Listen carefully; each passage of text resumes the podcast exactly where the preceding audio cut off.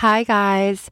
This is actually, um, this is Laura from, I'm also known as the Health Huntress, and this is the Socially Active with the Health Huntress podcast.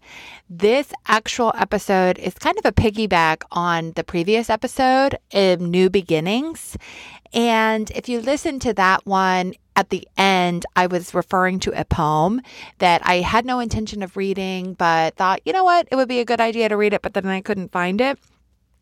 So I'm going to do this separate. So if you ever kind of need like a pick me up or um, something to kind of encourage you if you find yourself in a new beginning, I thought it would be kind of cool to do this separate so that you can kind of come back to it whenever you feel like it. And if you haven't listened to the new beginnings episode, go back and do so. So here's the poem. I did not write this, but I found this and I just really like it. So I'm reading this to you. It's titled Beginnings. This journey you are about to take will not be everything you want, but will, it will be everything you need. You are going to learn so much about yourself and who you are inside. You will grow in ways you never thought possible and strengthen muscles you never knew you had. You will find peace within your own skin and discover magic in the world and all around you.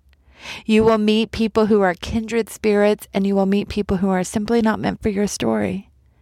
You're going to be so great. My lovely friend, take the first step. Even if you're scared, even if you don't know what you're about to go through, even if you don't think you can, take the first step and do it for you. I just love it. I just think it's a good reminder of encouragement that even if you're set back from somebody that is a you, think is a part of your story that's no longer or not in your life or you know giving you negative feedback or anything like that um, just take it with a grain of salt. And if you have that fire inside you to move forward in a new beginning take that step.